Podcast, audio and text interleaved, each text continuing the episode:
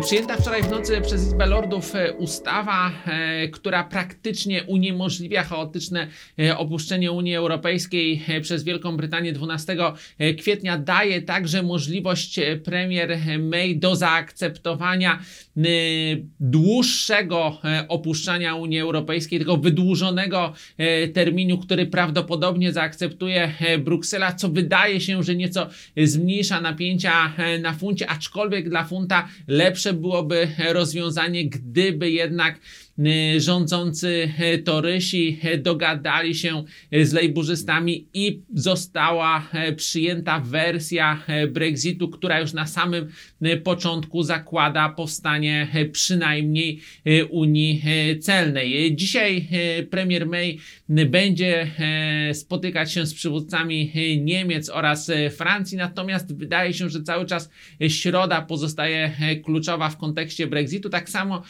jak środa pozostaje e, kluczowa w kontekście innych wydarzeń. W środę mamy e, innymi posiedzenie Europejskiego Banku e, Centralnego. Mamy też nowe prognozy e, Międzynarodowego Funduszu Walutowego oraz minut z, z ostatniego posiedzenia e, Rezerwy Federalnej. Także tych impulsów w środę może być stosunkowo e, dużo. Jeżeli zaś chodzi o sytuację na złotym, to nieco słabszy e, globalnie e, dolar powoduje wzmocnienie polskiej e, waluty zarówno do euro, jak i właśnie dla dolara, jak i również e, także dla, do e, franka. Także sch- schodzimy w okolice e, 3,80 na dolarze, e, na franku, a na euro PLN e, spadamy poniżej granicy 4,29. Teraz jesteśmy w przedziale 4,28, 4,29 i wydaje się, że biorąc pod uwagę słabość amerykańskiej e, waluty, te rejony na euro PLN wydają się być e, uzasadnione.